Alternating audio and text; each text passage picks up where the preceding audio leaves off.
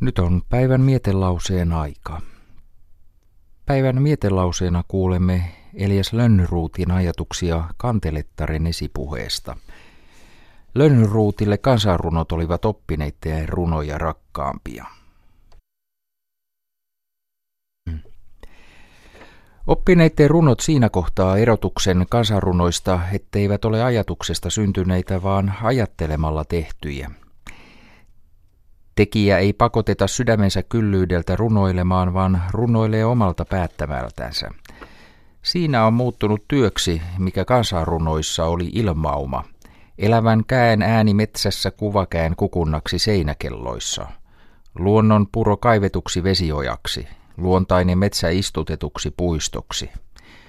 Lapset usein kuuntelevat mielusammin kuvakäkeä, joka seinäkelloissa tiimat huhuvi, kuin elävätä metsäkäkeä pitävät suoran kaivosojan kauniimpana kuin sinne tänne mutkiste- mutkistelevan luonnonpuron.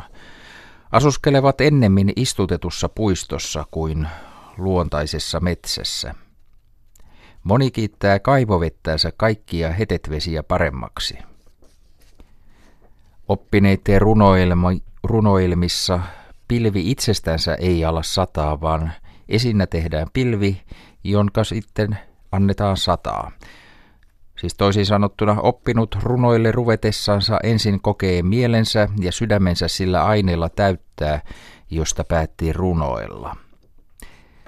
Se työ hänelle miten luonnistuu, sitä myöten saapikin välistä somempia, kauniimpia, välistä sopimattomampia, kehnompia runolaitoksia.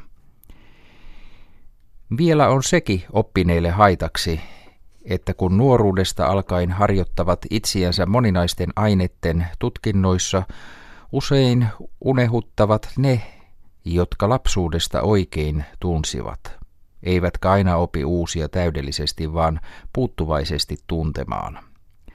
Niin itse kielenkin kanssa. Sen elävä luonnollisuus tahtoo kirjalliseksi kankeudeksi muuttua. Se ei taivu ajatusten ja mielen mukaan senkään vertaa, minkä kieli niitä tavallisesti voipi seurata. Mikä siis on kansanrunoissa se omaisuus, jossa enimmästi tekorunoista erotaksen? Se on luonto ja teeskentelemättömyys, sula mielen ilmoitus ilman mitään salaamatta, mitään ulkoa lisäämättä.